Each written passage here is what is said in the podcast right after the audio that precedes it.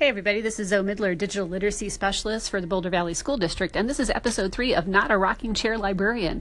Today, we have another mobile maker kit being returned to us by Didi Pazur from Fireside Elementary, and we're going to hear some of her um, observations and reflections on using the kit. And so stay tuned, Didi's next.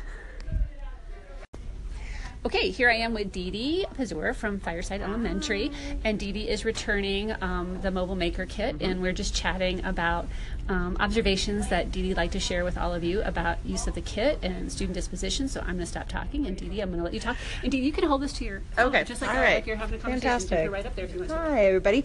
Um, so this was the first time we, we had the maker kits in the past, but the teachers were using them, and so this was the first time that I was the facilitator of all of the devices and equipment, and. Um, some of the things that I was pretty impressed with is student independence. I was withholding some of the technologies from the younger students just because I felt like they were not ready for them or they might not be able to handle them carefully.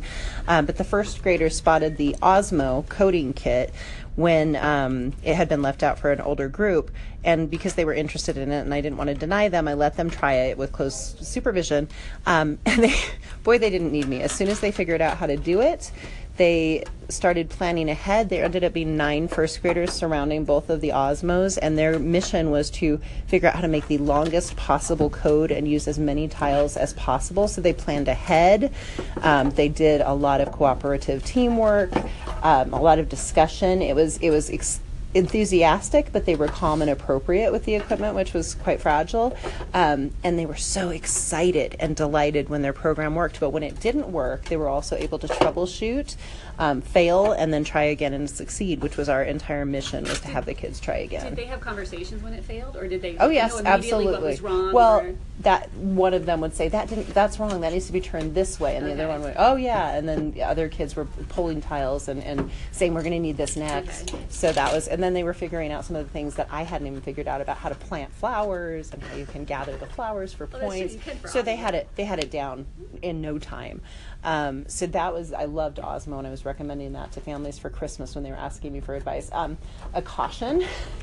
The the Moss robot construction Zombitronic kit. I would recommend not using this in elementary school. It is loaded with a bunch of um, magnetic be- remo- removable BBs, which are not only choking hazards for our younger kids, but are loss hazards. So we I opened it, looked at it, and said no, thank you. So that would be better for small groups, for individual students, for for highly trusted students. Well, and let me tell you too, they're discontinuing that. So Cubelets makes this, but Cubelets isn't going to. It's just not. A, it's not a big seller for Right, them, and okay. because I think there's a complication associated with it, and there's lots of little parts. And anyway, they know that their bigger bang comes from their buck with Cubelets. Absolutely. So they're not. So this won't even be in future kits. Okay, Yeah. good to know because that I don't recommend that one, especially at elementary. Um, speaking of cubelets, we had one of our most heartwarming stories with our cubelets. We um, recently had a pair of twins join us from Russia with not a word of English in their um, ability kit. And the, the young boy was extremely nervous and sad about being here um, and was not willing to participate in any activities, didn't just didn't want to be here, very much did not want to be here. Well, we had, and he stuck very, very close to his sister at all times. And as soon as I showed them this these different items, I showed his sister Osmo, and she got to work immediately on that without a word of English, figured out how to code programs. So we are talking about a universal language, Language, here. Um, absolutely. that that these kids may not speak the same spoken language, but they can speak the same computer language. So she got to work on coding with other kids, and they were cooperating and working. And I was able to gently extricate her brother, move him over to Cubelets, and then he was unstoppable. He start. It was try. You know, try. I couldn't explain to him what they did. I could show him a little bit what they did, but he took them out of my hand. As if to say, I got this. and just wanted to find out for himself what they did. So it was a lot of discovery learning, just hands on trying things out. I was not offering much guidance at all. It wasn't instructional from my point of view. It was that they were to teach themselves to learn through trial and error, and boy, did they nail it. So it was, it was a really amazing week of code. We did. Um, kindergarten through fifth grade, and I also demonstrated Sphero for preschool, and they would pick Sphero up and kiss Sphero and hug Sphero. So I sanitized Sphero after that, but it was adorable. They personify these things. So a lot of the kids were talking to the robots. Um, the, the Dash and Dot are always a huge hit. That was a blast, and we made sure that we were recording appropriate messages for the audio.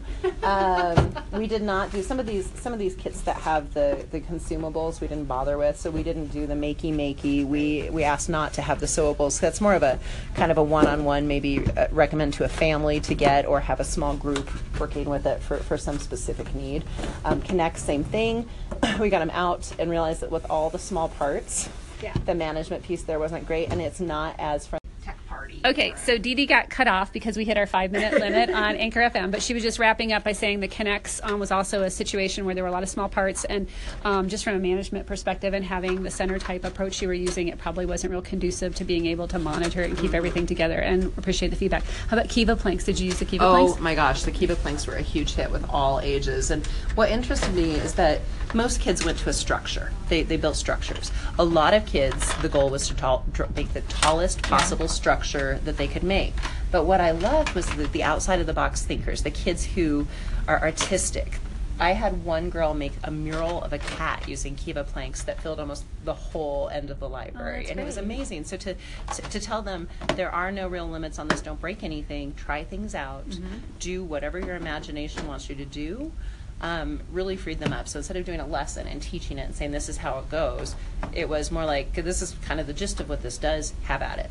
Did you learn things? Oh, I totally learned. There were some things that I had never tried out or never used Yeah. before, and I got to once I got the kids started. They were it, it, you don't need classroom management with these, Right. Because the kids are managing themselves. They're so excited. They're engaged. They're engaged. There's Yeah. no temptation to be off task because everything around them is exciting and fun and new. So, um, Did, did anybody mash anything up? Because we've seen that happen where, like, you know, you made a You know, obstacle course well- with the Sphero, I mean, obstacle course with Keva, and then Sphero and negotiated the course. because I was a little hesitant with the inventorying and the management piece and being concerned about having to pay for lost pieces. We tried to keep things fairly Yeah. separated. That might be something I would consider in the future is Intubas and Keva planks being Mm-hmm. Okay. particularly complementary to each other. So let's back that up for a minute. So I've heard you say a couple of times, Mm-hmm. you know, you knew these were on loan, you didn't want to lose pieces.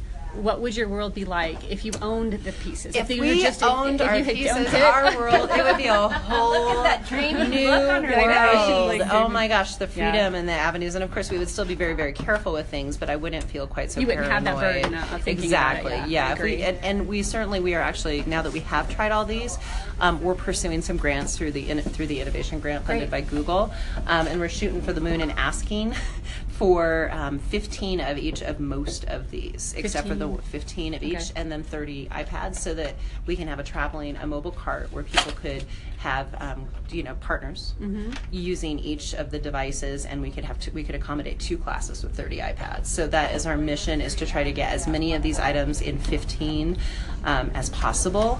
And we found educational value in almost absolutely everything in this Great. kit. And then there were just a few things that were hiccups in terms of management that we that we wouldn't choose because they're not feasible to use in an elementary classroom. So let me remind you too that um, a lot of the um, you know the ordering we did, uh, you can go through Mackin to get the stuff, and Oh. they'll come with barcodes.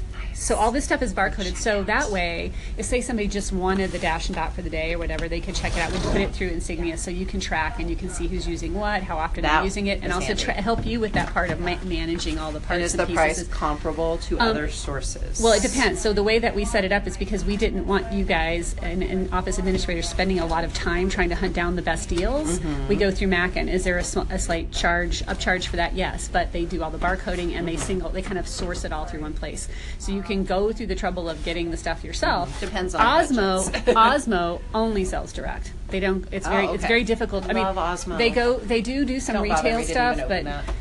they do they do sometimes go through retail, but it's easier just to order through them direct. But anyway, better news is that this sounds like it served its purpose in giving you guys that taste of maker education, and now you know some things and components and Mm-hmm. Right. parts you want to go go for. That's really fantastic.